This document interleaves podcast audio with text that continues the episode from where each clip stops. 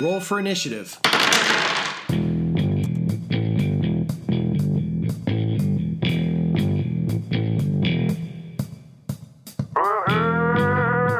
Welcome to the Honor Roll Podcast, the podcast that helps you level up your RPG. Tabletop, LARP, mush, everything in between. We're not better gamers than you. We just all have different experiences to share. And maybe we can help you have more fun at your game, because the only way to win at a role playing game is, to have fun. I'm Ryan, I'm the curmudgeon, and joining me as always is Carrie the legend. And Jason the favorite. Also, the one who finally went to the doctor with his shoulder. Shut up. Uh, you should go to the You doctor. be quiet. How's your shoulder? Better now. Went to the doctor, obviously. Right, right. Carrie should do that. Uh, well, I don't either. I'm just, I just went. and I'm not going to pay them. Oh, okay. That's that's my healthcare plan. Statute of limitations only six years in Tennessee. Right? You can string it. The trick is you just give them like five bucks. Hmm. I that I've been paying Erlinger Hospital. What is it, thirty three or thirty four dollars for the last five years for a two hundred fifty thousand dollar bill? I need to call them and tell them I'm going to drop that. hey, I'm going to. Re- I'm, I'm I'm working right now, and I'd like to keep more of my money. So Yeah, sorry. just- I'm just going to drop it to five bucks. Uh, speaking of money, let's talk about our Patreon. I like Our those. Patreon, just the like one. it. Yeah, we have a Patreon. Uh, it's at patreon.com slash honor roll podcast. And if you go there, you can pledge to back our podcast. The money helps us keep the show on the air I like to imagine them all actually pledging, like putting their hands like over their heart. and raising two fingers in the air. and Oh, on a roll, I pledge to always listen, to always roll fair, to al you know, like Nice. Yeah. sorry. Yeah. Did well, we decide we we're going to call them rollers? no. We haven't decided. We never, we never discussed it. Uh, We need to discuss this. Right. Everybody, email us and tell us what you want it to be. Message Ryan on his Facebook page No, do not do that. between the hours of eight and five. no. You can go there and become a patron of the show. And uh, if you do that, you get some free stuff. You do. and uh, you can get a call out, a shout out on this show, and other things. We might even roast one of your characters. Might. Yeah. Tell us who are our patrons this week. Well, we have Joel Eastland. I know we have Noah. What about Noah? We don't know because his Facebook was really boring this week. I guess he Oh. was busy at work. He's back in in Richmond, the city from whence he came. Oh, I did invite him to some real fun studio stuff. that's cool. He also professed his love for Mr. Rogers a few times, I mean, to be fair, that just means he's a good person. or he likes sweaters. Who else we got? Drew Stevens. Who I think also likes sweaters. I don't know why. He just He had seems. that character that cut his shirt all the time. Yeah. Remember that? Yeah, that he was did. funny. I like that. That was odd. Ryan Martin is starting a new LARP soon.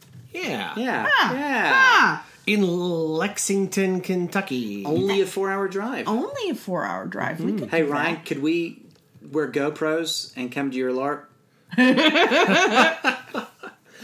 I have several friends who live in Lexington. Well, we I'm just need to- saying, I have crash space. we should. You know, we should think about going up. I'm. Yeah. I would love to play in Ryan's games. He's, uh, you know, and I say this, he's gifted, in a good way. that. I was, Oh, Interesting. it felt like there was like a bad punchline there for Oh, a no, second. I was no. like, wait, okay, there it goes. Not just his poofy hair. Lost Colonies LARP. Oh, Joe Haynes! That's right. Who is who is farther away? Who Who is is farther away? Yeah, it's farther away. That We need to do that long weekend where we hit every game in the Northeast Yeah, that would be and fun. then fly to Washington. oh goodness, Well, I mean, there's a, not DC, Washington State. Do we have anybody new? We have two new people. What? Carrie, I think you need to do one of them. we have Ryan Galliato. Who famously was interviewed for a different podcast this week too. Wow. Famous. Yeah, yeah. Ryan Galliato is my very first werewolf storyteller. Yeah? Yeah. I have, it, like, when I think of, like, where did I learn all of the good things about storytelling, like, it goes back to three people. And he's one of them. He is he is one of them. Like everything good I ever learned about storytelling, all the the good things I learned from the the guy who put demons in Star Wars because he was like, as it turns out, one of the worst storytellers I ever Opposite. had. And you But learn. you you learn from seeing somebody do it Oh poorly. yeah. A terrible boss will teach you a lot. That's right. Uh, and then Carrie, right. She is And- legendary. and, and ter- terrible, legendarily terrible. and then uh, Ryan Galliano. What's the best thing you've learned from him? Give me, give me a a, a thing. Oh my I, gosh! I've got it. I've Always got it. look Oh. fabulous when you Well, story okay. tell. that, that is true. No, he was not afraid to say no. I like that. In fact, he was so ready to say no. He used to carry around a clipboard. clipboard, yeah. He used to That said carry- no? That had no on it. And when people would be like, I want, and he just hold up the clipboard at them. and like, wouldn't it, you know, like, it- and I mean, you also need to let your players talk and ask things. And he Sure. would. And he would. But like, when it was all said and over, he would hold up that clipboard and, and it was like, no! and, at le- and it was the way it was written and the way he would like kind of sort of thrust it at the players for a moment it was always funny right. and so it felt like he was joking with you even was though he- softening the he was blow. softening it you know one so- of the one of the for real things that I, I really learned from him though is how he was incredibly unflappable. oh, I love that in a storyteller. It didn't matter what like he was always able to Mm-hmm. control the scene. Even even when the scene was out of control. Yeah. He had it. And that was Okay. always that was a, a great you know, a great great skill. Never let them see you flapped. Always keep your flaps down. Yeah. flaps down Completely everyone. und. Who's the other one? Salim Halabi. Hollaby. I got it right. Hollaby at your boys. Uh, Ah, Salim's one of our friends from UT, and we played with him a bunch in Atlanta and uh, Chattanooga. He's Yeah. a cool dude. He's secretly working on a new LARP. Oh, crap. no. So I'm sure it's fine. everyone Do we need ignore to cut that? No, everyone no. ignore that Keep going. All right. All right. And what about uh is there anybody else? well there there's my uh my my my i'm very happy to say that sarah rah, rah, Rah, rah, rah, rah. is coming to visit me this weekend i'm so excited You should need to take lots of selfies. we That's will fantastic. Well, if you'd like to become a patron and get a shout out and other free stuff, you can. You can go to patreon.com slash honor roll podcast. Join us at the wizard level, at least. That's right. And I, oh, oh, I'm sorry. Hang on. My the phone is ringing. Who is Uh, uh, let me hang on just a second. Hello, it? Uh, Who is it? Who is it? hello. It's is this is Mark. Hold on, I'm, I'm going to put you on speakerphone so we can all hear you. Hello, Mark, who is Mark? my name's Mark Ellis. mark ellis Oh. I, What's your- I think I recognize that name. Do you? Yeah, How come? because I think you were a character in one of the games I ran. Yeah, Oh, really? yeah. What's it, what was he like? I'm male. Like the U.S. Post Office stuff? No, Like a not a woman. are you judging my gender? I'm not judging anything. Okay, He was a dude. He was a dude. All right.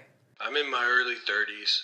I don't think you are anymore. you were in your early 30s. 20 years ago. I have a scar over one of my eyes. He did. classic, very classic. Yeah, it was. I it mean- was. It was a first time character. Was this a werewolf character? yes. What's the point of playing a werewolf character that does not have a facial scar? That's what I always Oh, All say. right. It's true. You know, I was a Hamid Philodox child of Gaia. Are you something different now? No, So, are you a philodox or a philodox? a Philodox. Okay. Because there seems to be some weird difference there. There is. Okay. Some people call me a cog. because you're in the big machine. It's short for child of Gaia. Oh, okay. What else do they call you? sir. Oh, That's because I'm a firefighter. I'm a paramedic, really. Mm-hmm. all right. I also speak with a really thick New York accent.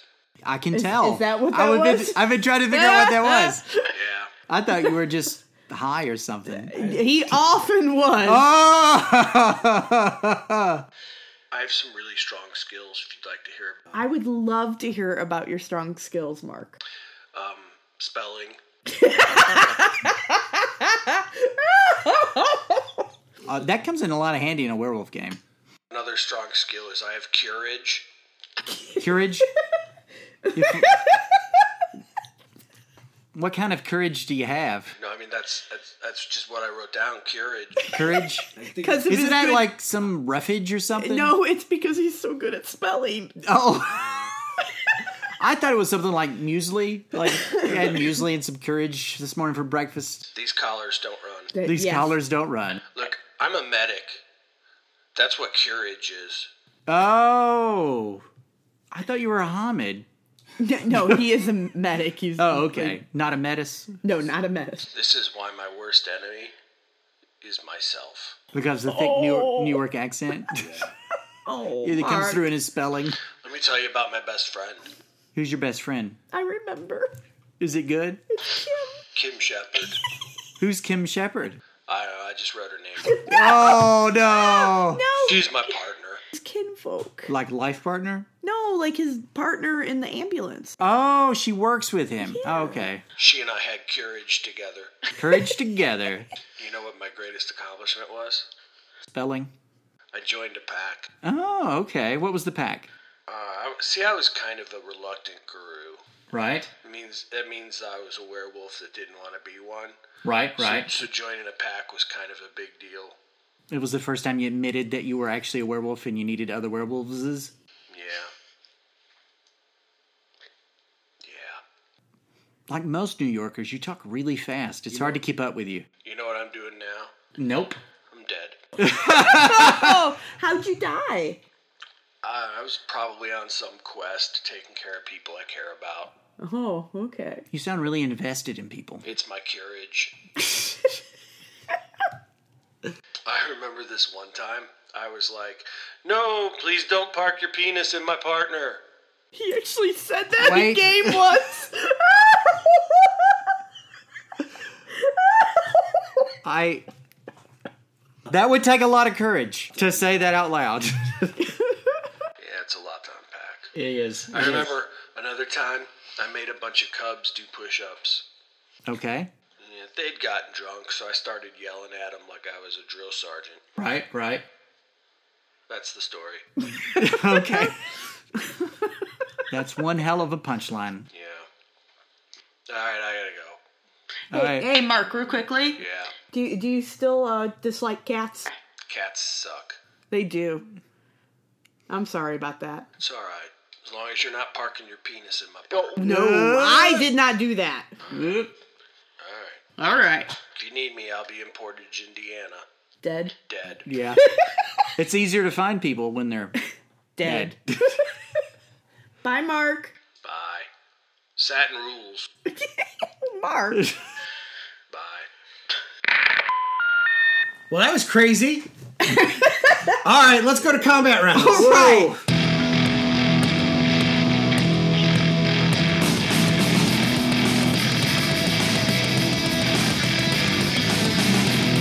Welcome to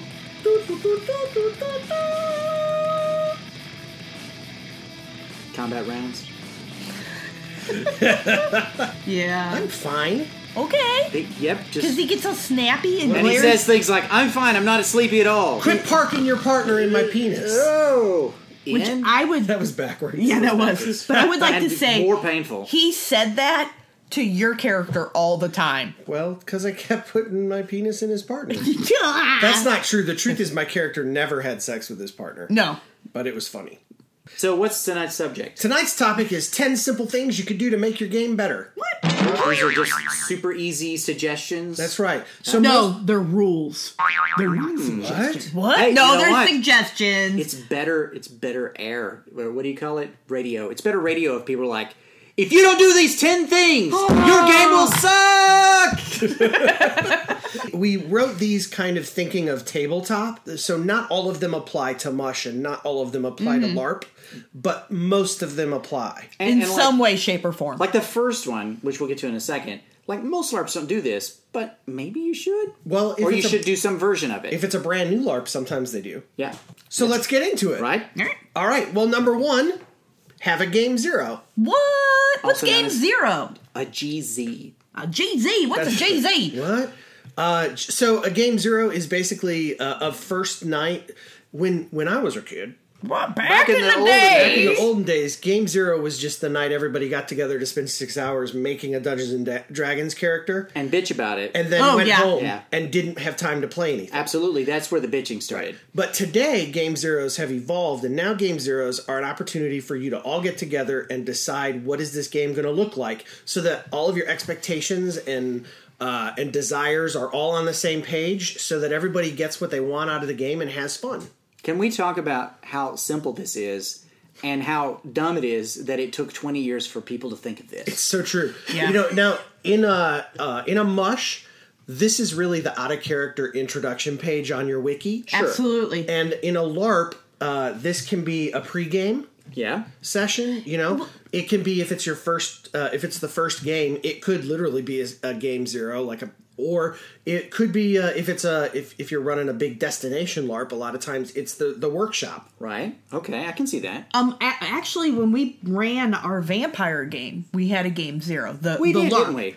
Everyone met at I think it was Panera. Yes. It was Panera. Yeah, it was Panera, Panera, and um, we all t- people made characters and we talked about it, and people made ties with each other. Yeah. and- And and it's important that you say that because one of the important things about Game Zero is you have to all do it together. Like I, I somebody uh, once told me that they did their Game Zero by making a questionnaire and they emailed it to everybody and had them email it back, but that doesn't actually work. And here's why: it it puts the storyteller or the dungeon master on the same page as each of his players individually. Yeah. but it doesn't put all the players on the same page as one another. It's kind of like when you pick a think of it this way, when you decide you're going to play a board game tonight, you don't ask each person individually secretly, "Hey, what board game do you want to play?" Mm-hmm. and then decide. And even if you're running like a one shot game, like when you ran uh, Gunbelt, me and Dakota said, hey, we should just know each other. And even that two minutes of right before the game started, hey, let's know each other. Right. It made the game a lot more fun for both of us. Yeah. This is this is the moment where everyone in the room decides together what board game they're going to play. Right? What goes into a game 0? Tell us a little bit about what you think a game 0 is. What's it look like? Well, you know, it's setting expectations. That's the bare minimum, right? what do you expect of the characters around you? What Mm-hmm. do you expect of the players around you? And what do you expect of the DM? yeah. I, those are absolutely all all three, and I think all three of those are not quite as equally important, but they're close. Um, you know, obviously, I think what you expect from the players and the DM is more important than what you expect from the characters. Right?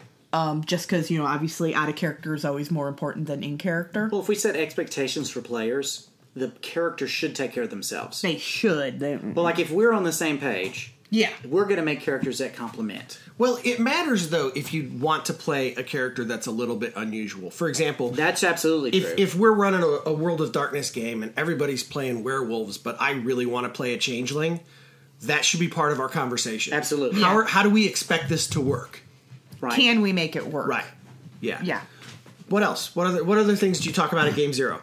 Well, you know, uh, people talk a lot about the role play versus role playing. You know what I'm trying to say? Uh, You're talking about spelling. Yeah. Well, you know, it's Oh, also oh, like, somewhere Mark is going. My specialty. are we going to have mechanics? Are we going to have? R O L L role Yeah. play, roll Yeah. dice. Versus. Are we going to kind of have expectations and rules? You know what I'm trying to say? Like rules, not mechanics. How are we going to play this game? How are we going to interact with each other? What's our are role our- playing going to look What are our like? characters going to be like? R O L E playing. Yeah. Yeah. it's the role versus role. Yeah. yeah. Because some Classic games, question. Some games really just want to you know kill the dragon, save the princess, and go on to the next dragon. Get the loot. and that's okay. I played a really good game uh, of, of I played really good games of Dungeons and Dragons and Hackmaster that were like this. Right. Really, it was how tactically are we going to solve these problems? yeah, and Mm-hmm. Role some, play was involved. sometimes you want to play a game where your character falls in love with an NPC and cries with an accent. Yep. you just it, we all should be on the same page about what we want. It's the biggest single problem in the when I was running Vampire LARP is because there's two different kind of approaches there, and getting people on the same page of which one we're kind of leaning into is a big deal. Yeah. I actually think that for long running LARPs, it wouldn't be a terrible idea from time to time to just say for the first hour of game tonight, we're going to reestablish and do a game zero. Hey, everybody, what do you guys want from this Right. game? It, it, That's actually That's not yeah. a terrible. ma- Like once a year, that's yeah. I mean, you you might you might could go once a year if your player base remains fairly Right. this fairly much the same, and you're uh, only playing like once a month. right? Yeah, I actually think it would be very healthy. Like I I, do, don't I think even it's a think really it's like uh, uh, you know, you could do this. Like now Maybe that you you're should do saying it. that, I, I think that should be a, it's a rule. yeah, it's Remember a our rule April- now. Everyone remember- has to do it. Remember how we used to do April Fool's games? It would always be not game. Right. It would like we did, you know, the improv day, and we've done some other ones too. Yeah, yeah. But the big thing was, hey, let's all kind of calibrate how we all feel about the community Yes. over the game itself. Yeah. I also think during game zero, you talk about like what sort of threat level do you want? So Some it's going to be a game where I could die. right because some people are okay with that and some people aren't. Yeah, and you know what? Over the years, when I was younger, I thought, well, obviously, I want everything to be threat level five, all you know, all the way in, Right. because I want it to be real. I don't want it to be sissy. and then your first character died, and you were like, "F that." No, you know that wasn't what it was. Years later, I'm like, I've spent a shitload of money on costuming, and I've invested like a lot of time. And You hate to die and start over. and not just that, but I'm like, I I'm really connected to this, and if they were to die, and it was in a way that I didn't find satisfying, like maybe it would be a, it would be fun, it wouldn't break me up, but wouldn't it be cooler if I had If I some had say in a it? backstory, if I had story behind this character, Yes, had more emotion, more punch to it. And in a mush, that's that's typically declaring consent le- level of consent. Yeah. And there's a lot of What this LARPs that work applies that to, way. Yeah. yeah. Um, we also have. Uh, it's also a time to talk about your house rules. yes. Sure. You know, uh, are we running everything exactly straight by the book, or is What there- does that mean? To right or is there some sort of, of house rule that that we should just put up front and you know house rules are kind of that every game has them whether it's a, a mush larp or tabletop Yeah. game Sure. uh, and uh, and the other the other kind of thing with that is attendance expectations um, strangely enough this matters more in a tabletop game than Well, a if larp I've got six people here and two miss, it feels different, especially if you're playing a game in which like having your healer here or your thief here matters a lot. but if it's a larp and you've got you know 20 people here and and two people miss right. Yeah, you can. Everything goes as planned. didn't notice they were gone Right. right yeah Though maybe you know, I've known LARPs who had people in leadership positions. They had an expectation that if you're not going to show up, unless it's an emergency, you know, in real life first. But if you're not going to show up, you have to let staff know, Right. And you need to make some decisions about how the things that you normally decide in game are going to look. who's going to be vice president that day Yeah, Yeah, I think that's a courtesy. Absolutely, you should it's a give courtesy. your your game runners, but I don't think it's a you have to. Well, their th- their thought was if you take a leadership position in game, then you have a greater responsibility I for get- the game. I understand that, but I also it's a game. yeah, that's true. You know, It's true. And, and so, like, I I think there that is very kind to do to your staff to let you know, hey, I can't make it tonight. And I think most players that are in big positions, you know, if you're playing Right. the prince, the president, if you the- care enough to have ended up in that position, you, usually, you're doing what you can to get there. Right. yeah, Right. Yeah. What else do you talk about at, at, at a game zero?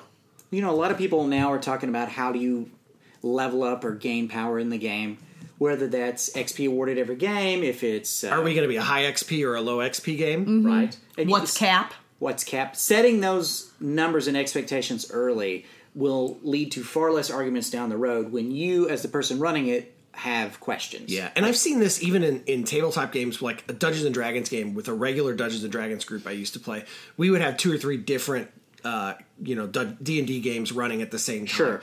And you know, s- they would all three were ran by the same guy, but like, you know, there was one game where he was like, "Look, we're going to start at level one, and we're going to do a really slow XP gain." And then the other games, you know, they were like, "Woo, here's fifty thousand XP." Yeah. You know, because you looked at the guy or whatever, right? it changes the flavor right and and that's totally cool and they were both lots of fun and uh, it was important though that we knew this game's not like that game absolutely yeah so what else ryan i think uh, you you you always talk jason about this idea of run the game you say you're gonna run Yes, absolutely. You gotta. Everybody has expectations going in. It's kind of game zero stuff. Let's talk about what we're gonna run. yeah i'm and then how I'm going to do that. yeah and make sure that you do it yeah. yeah, Any- anything else Oh, oh, oh. Cell phone policy. No. isn't it funny that that has become a thing now You know, I never even thought about it because, like, when I was playing, if somebody had have been distracted at the table, they would have the you- no XP for you tonight. Yeah. you were distracted, but that's something you should say right? I mean, isn't that kind of your your cell phone policy? That's Hey, expectation. Yeah. So you need to talk about that. Maybe your cell phone policy is do whatever you want with your cell phone. I don't care. Yeah. You know, but sometimes uh, it, li- it might be cell phones are fine, uh, but if we are in a combat, I need you to not be playing uh, Pokemon Go because I, I don't want to have to keep re-describing the scene every time it's your turn. Fair. There, there was a basically a rule that was described the other day I was reading where it's you can play with your phone all you want because I understand that different people have different attention spans. Right. Right. But uh, you're expected to be present in the game. Yeah. So whatever that takes for you personally, Right. and uh, you know, just whatever works. Yeah. Well, it's being kind Yeah. to the players around you. What I like about all these things is they sound like really important decisions, and the decisions themselves. Making them is important, but what they are isn't necessarily that important. Right. You know what I'm trying to They say? can be whatever you want. Yeah. This game's going to be really dangerous. You're going to get zero XP. And Okay. you can't miss a single game. As long as you're on your cell phone. Yeah. but you have to be on your cell phone. And you know what? As long as everybody knows that going in, they're probably going to have a good Mm-hmm. time. That's right. Because they're in, they're invested in that game. yeah, it's it's so strange that this like you had said off the air earlier, like you you could not believe the first time you heard about Game Zero, you were like, Why the hell have I never done this before? Right. Oh, I used to spend three, four sessions setting up everybody getting them into the same room. How did how did these characters first meet each Yeah. other?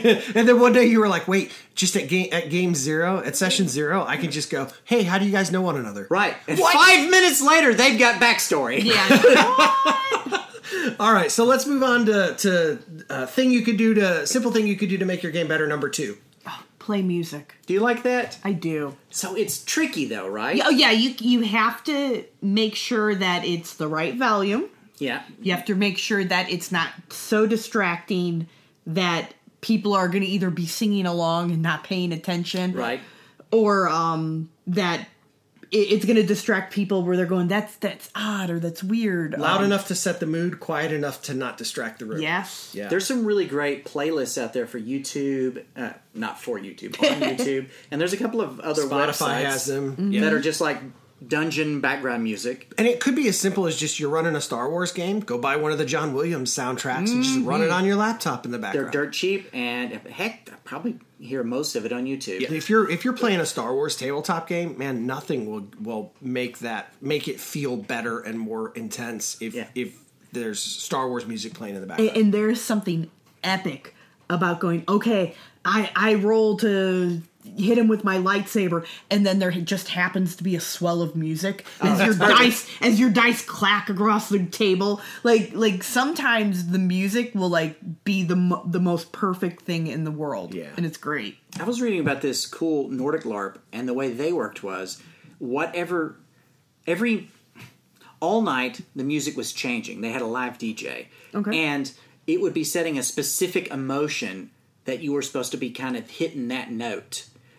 So as the music changed, the play progressed based on what the sound, the music was. so it was almost like the music was a storyteller In a way, it was because it was like, okay, this music's like this, so you're going to be sad or you're going to reflect. okay or and this one's frantic so it's going to be whatever actions you were going to take tonight now's the time to do them all right yeah what else can you do as a as a game runner to to make your game better? Let's do number three.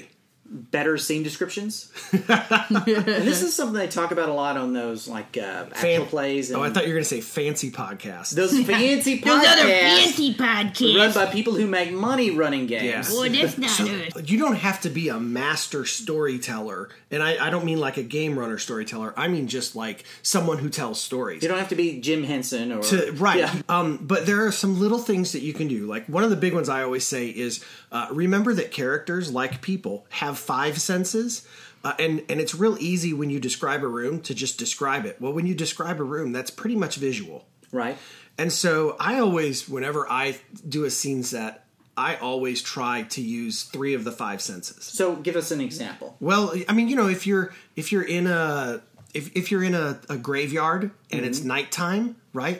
It's you're gonna smell petrichor, you know that that scent of the freshly fallen dew. i Uh, didn't know that's what that was called Well, Yeah. technically, petrichor is the smell of, of when rain first falls, but the scent is very similar. Okay. Uh, your mouth might be, you know, moist Mm-hmm. because it, the air is moist. You feel that on Clam- your you're skin. clammy. It's Okay. clammy, right? So you've got s- you've got the smell, you've got the, the how it feels on your skin, the touch, and then of course you describe what it looks like. You are always really good at sounds too. I remember in particular the when we fought the abomination. You talked about the rat screeching in the walls, and you could hear scratching everywhere. It's Yeah. good stuff. What's the, what does you know? Lots of blood or a dead thing in the room copper. can can make your mouth taste copper. Yeah. you know, a metallic taste. So think about that. What's this room taste like? What's this room smell like? Mm-hmm. What's it look like? Of course, uh, you know, how does this room feel? You know, uh, and and whatever Temperature the, tells a lot. yeah, yeah, and and of course how it sounds. Mm-hmm. So those, it's easy, but I always try to hit three of the five. I like that. And you can do that in in tabletop, LARP, or mush. Or Anything anything, we in could just- between. All right. That's anything right. in between. Anything you're describing, sing, or if like uh, when you're running LARP and you're setting up your module, think about, hey, do I want to, to put a little uh, a scented candle or something in here, or do I want there to be That can be a lot like playing the music. right? Not too much, not too little. Right. Uh, Hit those notes, and it'll make everything feel more real, and it helps people suspend their disbelief. And, and in the same way that you can change the scent of the candle for the rooms that they're in, Right. Uh, and you could do that even at the tabletop, honestly. But you can also uh, change the music, Right. as well. Fog machines are magic. Yeah, I, I Are would they like. not? In your mom's basement, run the fog machine. No, Uh, no. Um, I would like to say though that if you are going to use a candle, make sure that no one is allergic to anything. yes, that's a good. Yeah, Yeah, players first. Absolutely. and make sure you are in a fire-friendly yeah, environment. yeah. I'd Like, yeah, we want it to be so friendly to fire that that fire just no, spread. no, immediately. no. Do not have a fire as your player. So what? ab- What else about uh, a a scene description that can help? Well, you know, something I have been reading a lot in uh, uh, like writers' workshops Right. is when you're writing a book, you should describe the room as a person would see it. As in, like, I don't just glance at a room and see the whole thing. I kind of like, I look at the wall and then I come around and I see a bookcase. So I describe it like that, as if I'm looking around. Right. You know what I'm trying to say? Yeah, you're you're you're you describe through the room. That sounds like something one of those writers' things would say. Yeah. well, I mean, it's true though. Work your way left to right, front to back. That's how we take in rooms. Um, in in American culture, we read left to right, Right. Right. top to bottom. So does that mean people tend to look that way? That is exactly what I mean. At least Americans do. right? So if I'm running a jam- game in Israel, it's the reverse I don't know. because they read right to left. then yes. Okay. Yeah. Why are you running a game in Israel? Can we I'm go? on a Facebook page for a vampire game in Israel that I was trying to lure into UT, but I'm still on it because they post really good pictures. as far as I can tell, they're only like 12 players, but they go all out. Yeah. That's awesome. All right. I would say the last thing about uh, about describing a room is just try to stay away from the word "very."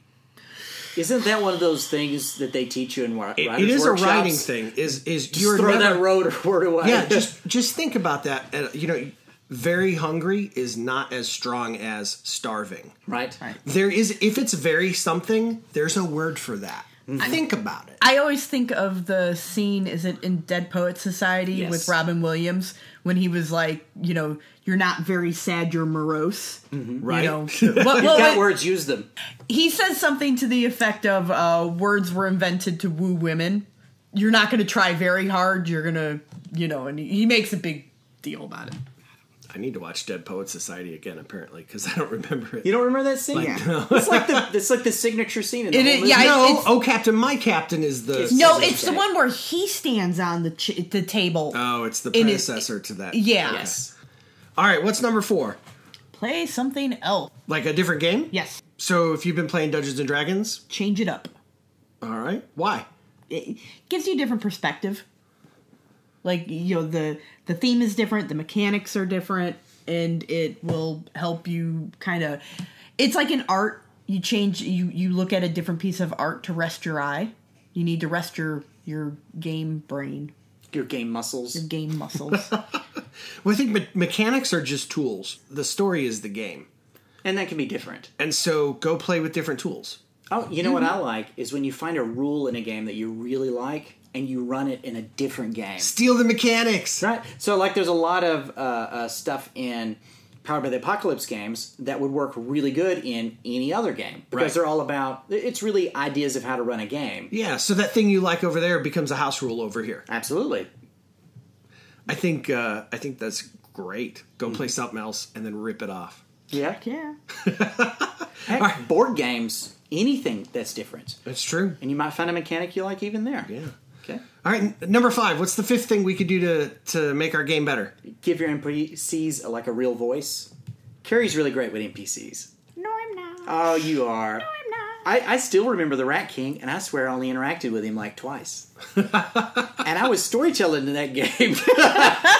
So, how can we easily give our NPCs a good voice? There are a lot of people, obviously, who are great at voices. Sure. And so they just do them, and it's like, holy cow, where did that come from? Right. right. Mm-hmm. Uh, but then there are a lot of people who are good game runners, but but voices is not their thing. So we shouldn't have yet another Fianna with a terrible Irish accent. Right. Let's avoid bad accents. bad accents don't bother me as much as they do you guys.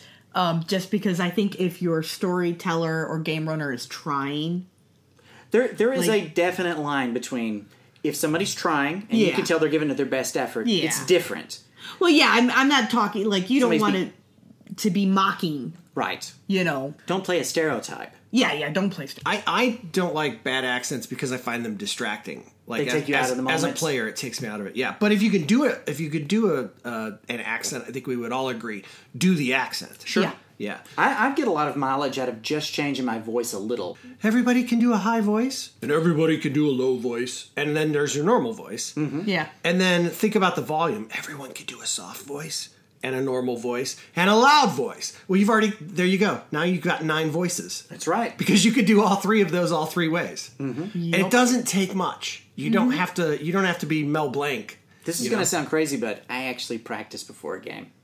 Really? Like, yeah, like uh, like when we played uh, Vampire this weekend, I practiced my character voice on the drive up, so I could kind of get it in my head. It still took me about half an hour of game to nail it, Right. but I was close when I got there. And I think when you do that for NPCs, it it, it helps. Yes. It also helps you get in the character's mindset before you're ready to present it. Yeah. Like when I played the uh, the, the demon Nosferatu guy. Oh, Yeah, I would practice the voice on the drive up so I could kind of start getting it close to where I needed it to be. Mm-hmm. Yeah. I also think you know if you can't do a voice, have some sort of prop. That even works in Yes. a tabletop game. we used to have a LARP where we we had like seven NPCs that appeared semi regularly in in the LARP, and so we found seven items, one for each of them. and they were big things that you couldn't ignore. right. One of them had a cane. One of them wore a big floppy hat. One of them had uh, you know, a giant leather jacket, yeah. Right. And so you can do that, and it's simple. If you don't have to do a voice, if someone can look at you and tell you're playing, you know, that NPC. And you can go down to a thrift store and pick up like five random It items. was exactly what we did. And boom, you just associate them with that character as long as they're even close to the personality. and that's at a tabletop game you can do that too. Absolutely. Mm-hmm. Um, Oh yeah, yeah, absolutely. I would probably at a tabletop game avoid a coat or anything that takes a minute. Like you don't want to have to get dressed standing there in front of your players, No, but, but something you can- I mean, you know, stick a hat on like that takes two seconds. Yeah. Right. Put the hat on. Yeah.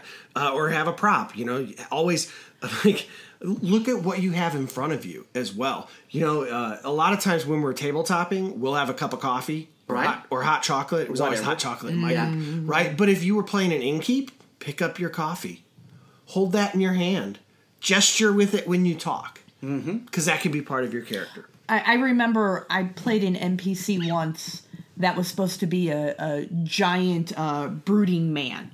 Right. That was really intimidating, and he was supposed to be like nine feet tall. Right. I am not nine feet tall, so every time I would play Tyson, I would stop, pull a chair over, and I would stand on the chair, and then I'd go. Tyson walks up to you, and Gives you a because physical. because not only was I physically taller than everyone else, but I was talking down. Right. Mm-hmm. Right. To- like physically talking down to them, which made me feel stronger and bigger and it, like immediately my voice got deeper as if- I was doing If it was a tabletop game and you were a storyteller who mostly sat, Then stand you just up. stand up. You don't even have to get on a chair. yeah, but Right. then suddenly you're towering over your players as you're giving them the commands of what Right. they need to do and it that changes Yeah. things. Don't you do that with your uh, descriptions sometimes in Mush too? Like you always Stand up while you describe. type. Well, no, like, you describe the prompt that the person's holding every time, so Oh, yes. immediately Yes. people know. Oh wait, that's this person, and they're like this. Wait, There's a character on uh, Adventures Not Wanted, Right. That has a rooster that always follows her around. Okay. and so she'll describe Lorelai walks into the room, and then you hear the rooster behind her making Right. angry noises, and you know, and Is it's this like inspired by Bok Bok. uh, I think it was. I hope so. I hope so. So another thing about NPCs uh, is is when you give them voice, you have to remember that how you roleplay the NPCs is going to set an example to your players for how their characters should interact with the world. Oh, I like that. So it's important that if your world is untrustworthy, the NPCs they encounter should not trust others. So you're saying it's more important that they are untrusting than they're untrustworthy. Yes. Because that tells them more about the world. and because betrayal is dumb. It's it's so hard to actually do right. Well, it always feels like you're pulling a fast one on your players. Fooled you! And that's no fun.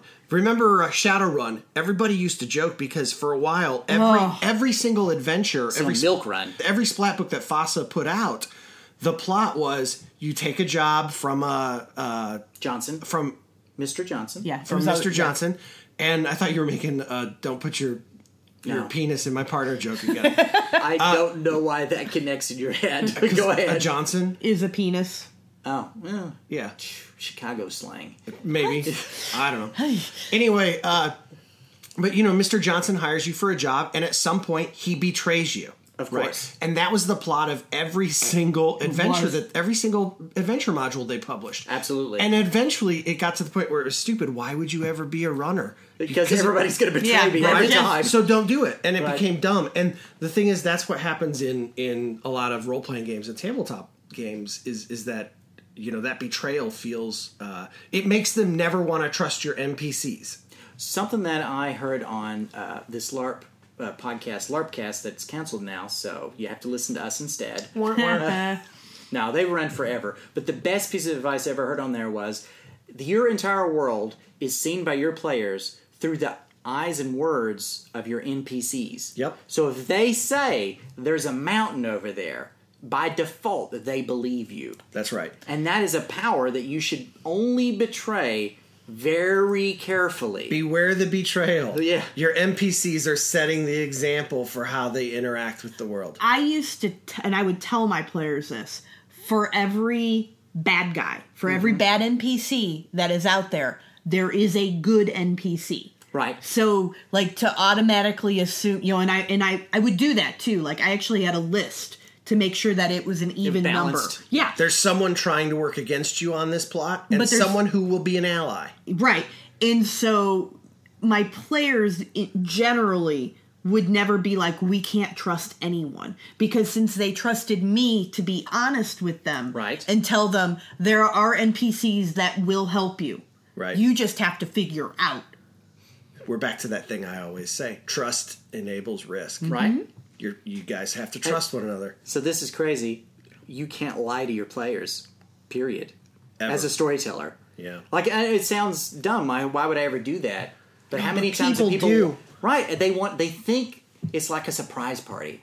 like you don't want your wife or your best friend to tell you that you're going to have a surprise party. So everybody thinks it's like that. Well, I lured him to the McDonald's and then we had a huge party for him and he was so happy. It's not like that at a role playing game. You're never going to surprise me after lying to me and make me happy. Right. Right.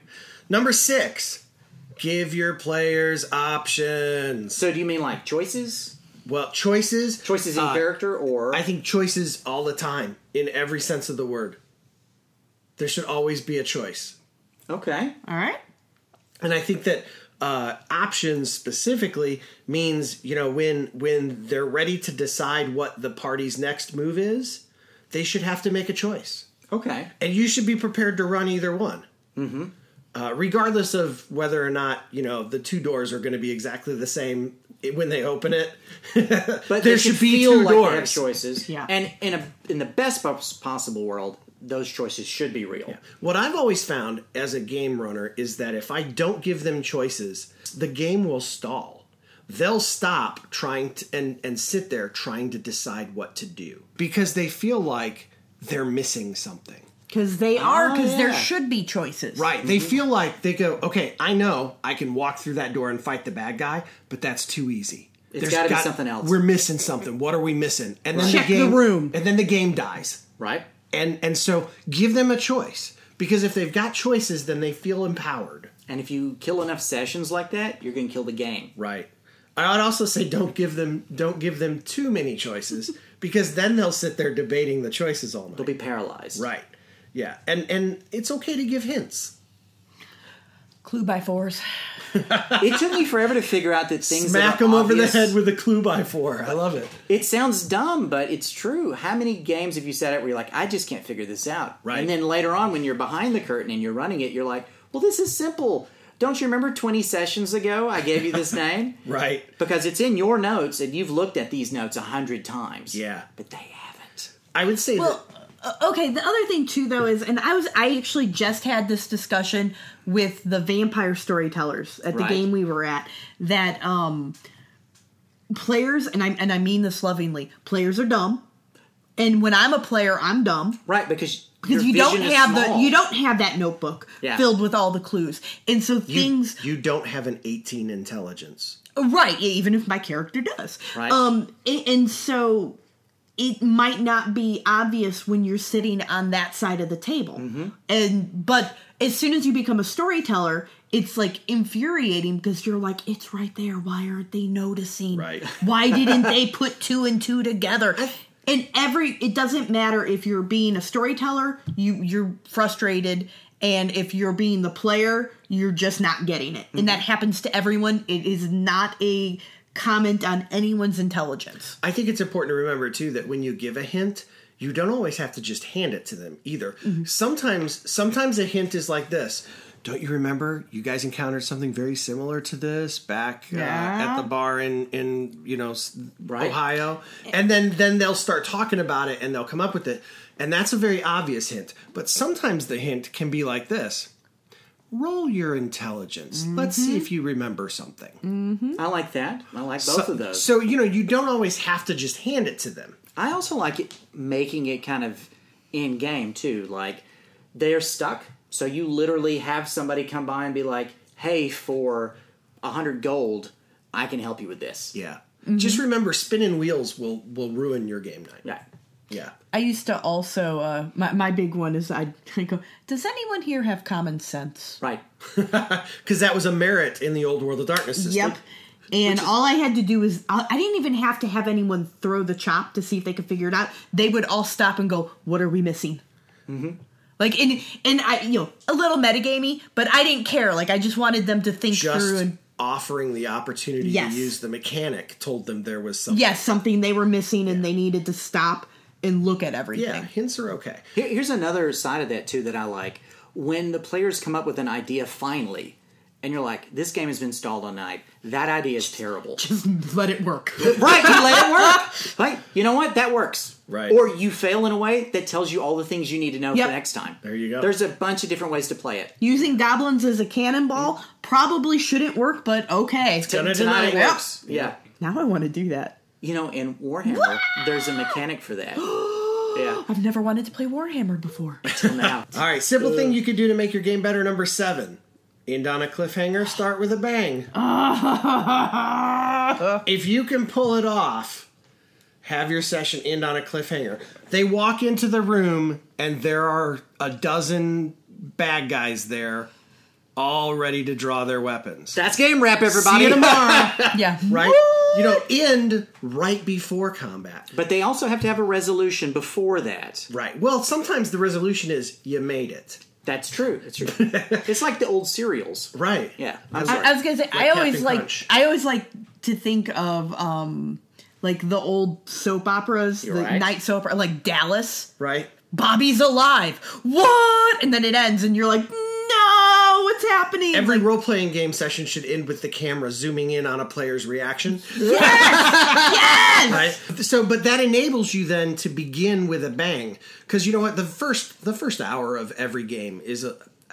I'm going to probably get hate mail for this, but the first hour of every game is a little bit of a wash. hey, even Even the best of games. when we talked to Mari, she said at these big LARPs that she runs, she said it takes an hour for everybody to get into character. Yeah. After workshops, after everything, it takes an hour. Right. So, why not start that hour with combat and rolling those dice? Something. Something active, something moving. And I would say starting with a bang applies to your first session too. Just do it, just roll right out the gate.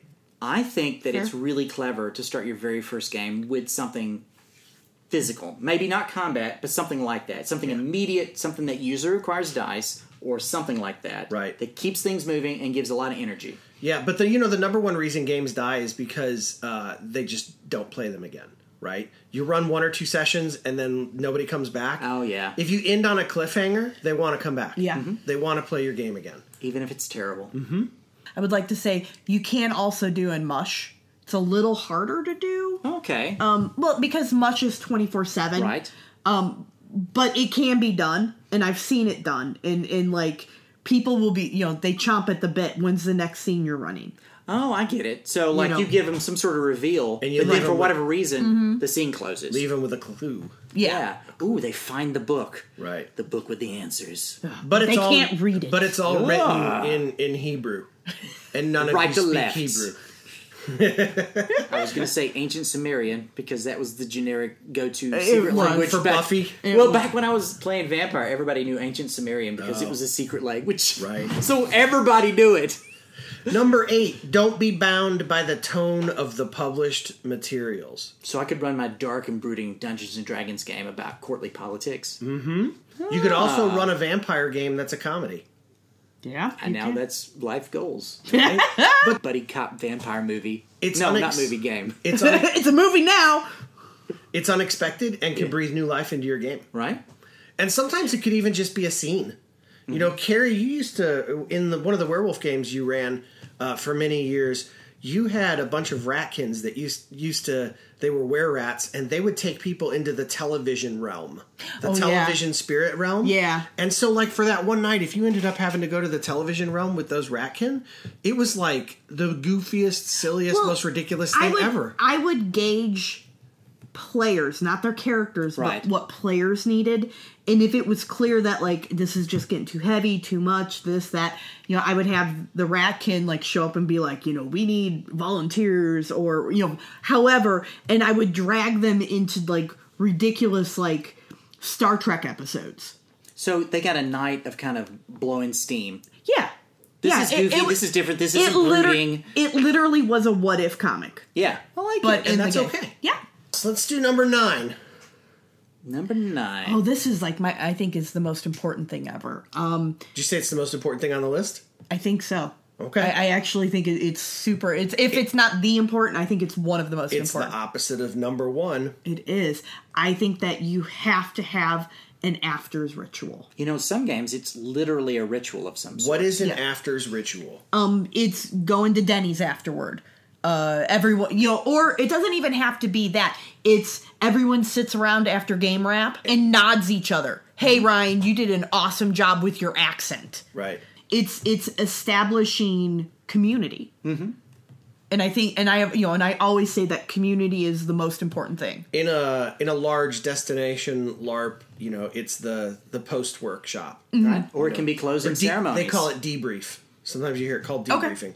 In a tabletop game, it can be going to Denny's afterwards to get a 3 a.m. cheeseburger and just talk about how much fun you had. In a, in a Boffer LARP I used to play, most of us would go out to eat afterwards, but the real closing ceremonies is when the, the game runners got up and said, Hey, everybody, we appreciate you being here. And just talked for a second about the game and uh, let everybody who had a game come up and tell when their game was going to Yes. be and talk Yeah. about it. And it just kind of it gave you a moment to step back and think, Hey, you know, I had a good time this weekend, and they had a good time running it. This, Yeah. this was fun. I, I think it becomes especially important uh, when if a game is, p- you know, even the best of us run a game session that's rough Yeah. from time to time. Yeah. And if a game session for some, let's say I just ran the game tonight and it just sucked. Things just didn't work, right? Maybe I don't even realize it though, because sometimes as storytellers we don't realize that what we just ran was shit. Because Yeah. you can't You know? you can't sit on both sides of the right? table. And so if I'm like, all right, guys, that's the end of the session tonight. See you next week. Everybody walks out to their cars pissed Yeah. and that's what we ended on. And But that- if you that's go eat not- at Denny's afterwards, if you go eat at Denny's afterwards, maybe people will talk about about what they liked and what they didn't like, Yeah. and maybe then you can uh, you know turn it into a positive thing. Mm-hmm.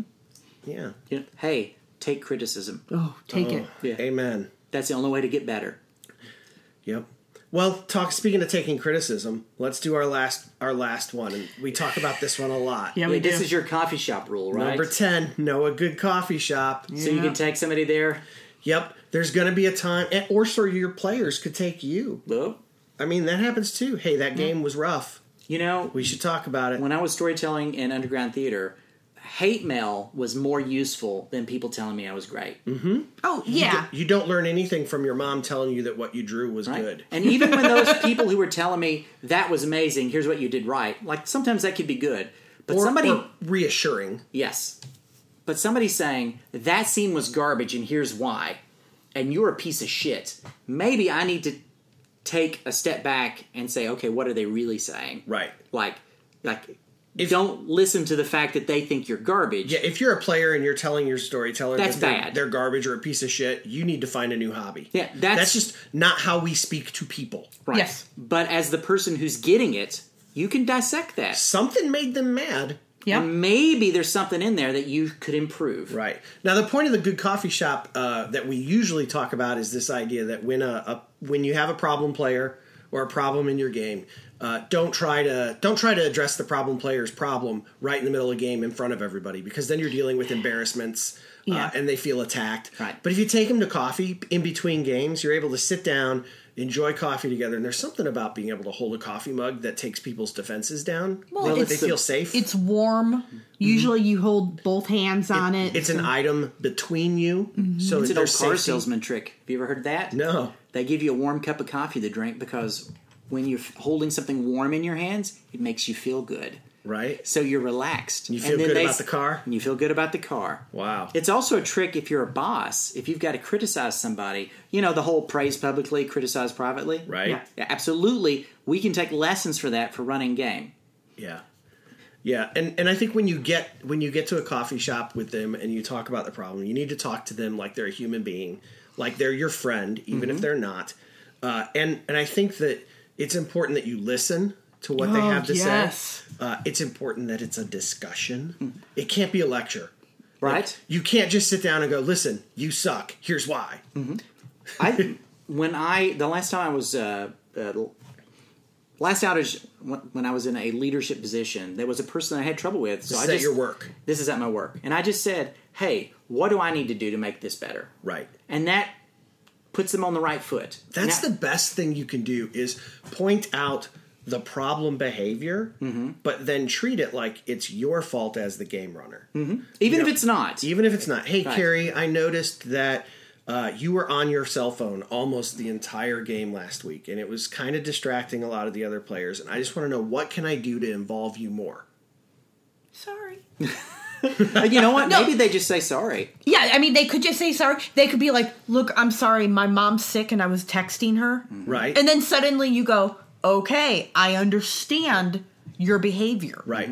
People can't fix something they don't know is broken. Mm-hmm. Uh, and on the flip side, if they're like, I don't care, I want to be on my phone the whole time. I like my Wizards Unite. Awesome. Maybe you should consider finding a, a, another gaming group that you fit that's a better fit for you. Because some people are great with that. Playing on Right. your phone. Hey, it's your turn in combat. This person, this person, this person just did this. Here's the that's the recap. What do you do? Right. The other thing I want to say about this is if they come at you, like I mean, well, that sounds really. I know what aggressive. you're saying, though. But if if you're like, what can I do to make this better? And they're like, well, you did this, and that's why I was so angry. Mm-hmm. Don't justify or defend what you did as the storyteller. And I know that sounds counterintuitive because what we want to do is we want to reassure them and show them that there are reasons that you behaved the way you did, or there's a reason the scene went that way. But when you defend or justify, what you're really doing is encouraging them to dig their feet in and challenge you even more. Because what you're saying is, yeah, but you're wrong because I, there was this other thing. right? Telling people they're wrong is never a positive experience, Even when it's true. Even- especially when it's true. especially when it's true. Right? So how do you, what do you say? You say, uh, how can I fix this? Or how can we uh, uh, uh, calibrate this? How can we both be on the same page? I, I think it's okay to own it. You're gonna you're gonna take an ego hit, but sometimes as the storyteller, you're the organizer of your game. Mm-hmm. And when a game is awesome, the storyteller gets the credit. Absolutely. always like you don't realize it but you know nobody talks about how great the players are on Critical Role. They're great, They talk about Matt Mercer but they do right. Yeah, Yeah. because he runs such an amazing game. But if you really look at Critical Role, Critical Role is amazing because he has players who are amazing. And I'm not saying that Matt doesn't do a great job. He Mm-hmm. but does. they're carrying part of the load. but they are carrying a good chunk of the load. Right. Yeah, and so um, so it's important when a game does well, everyone remembers the great game that that you ran. When a game runs bad, uh, and even if it's if it runs bad because there was a player that was garbage, they're still going to remember that it was your game that sucked. And so when it's bad, I think you have to say, hey. Uh, you know, I'm sorry you didn't like the call I made. Yeah, you know, I I, under, I understand where you're coming from. So what can I do next time that that you'd feel better about? right. You just you heard them, you acknowledged that you did the thing. You didn't necessarily say you didn't necessarily go out of your way to say what I did was wrong, but you acknowledged it and apologized they felt the way they did. Hey, And if you did mess up, yeah, go ahead and, And fess if you up and did apologize. mess up, Yeah. good lord, own it. Yeah. Gosh, we all know we would every anyone who's ever had a day job knows when your boss owns their mistake, Oh, it's so good. it's glorious. Well, a- and it's not even like a aha moment. Yeah, you- it's like a you're human, okay. Right. That means if I make a mistake and own it, you're going to be good with that, Or more or at least more receptive. right? Yeah, more understanding. I tell you a mistake that I made when I was uh, during the outage. There was a person who was under uh, under me, and I told them Hey, Hey. get out of there. no. Ooh, I wanted Get to. your- get- Whoa. That's a different guy, and I'll tell you that story later. All fair. But there was a person he was doing something I wasn't happy with, and I said, "Hey, man, every time you do this, I get in trouble."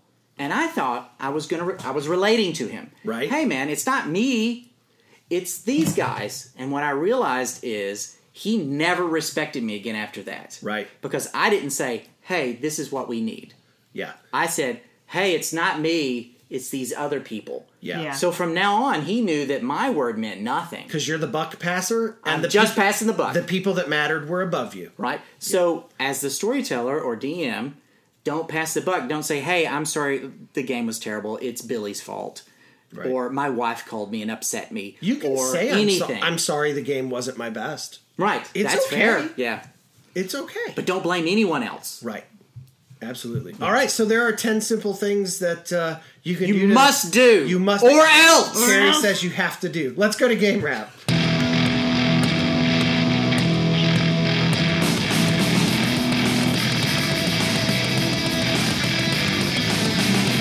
All right, welcome to game wrap. We made it. Again, Yeah. that was our 400th episode. It reminds Oh. me, Jason. Uh, sometime this week, I'd like to get some coffee with you. oh, that's okay. Okay. Uh, so you can I know a find good coffee shop. you can find our uh, our show So on drunk. uh, on iTunes, Stitcher, Spotify, anywhere else you find your podcasts. Of course, we're at honorrollpodcast.com, uh, on Twitter at honorrollpodcast, facebook.com slash honorrollpodcast, hosts at honorrollpodcast.com if you want to send us an email. And we'd love for you to go become a patron at patreon.com slash honorrollpodcast because everybody wants to be like Ryan Galliano. That's right. That's right. Everybody does. I, wa- I want to be as skinny as Ryan I Galliano. want to be as fabulous. Okay. Ah. I'm just saying. oh wait, Carrie, did He you was- finish that cover? Yes, just now. Okay, thanks. Okay. Snowhaven, right? Yes. Okay. Um, Yay. Amazing. Everyone should go order it. Yay! Carrie, Okay. you get 100 XP for finishing the cover. Yay! Yay! Uh, Jason, you get 75 experience points uh, for not finishing the cover. I finished a cover of a song. Did you? What was it? I don't remember. It's I was Rain just and listening Men. to it was It's Rain and Men, wasn't It's it? a good song. It's It very is. catchy Yeah, it's Yeah. okay. to different people.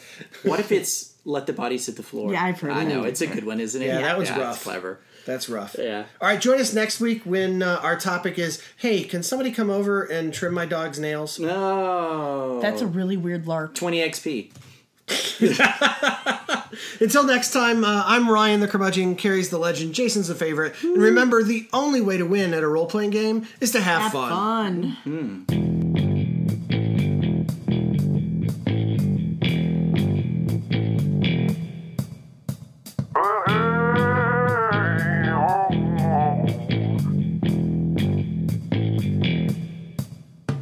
All of the thoughts and opinions expressed on the Honor Roll podcast belong to just those who are here on the podcast and nobody else.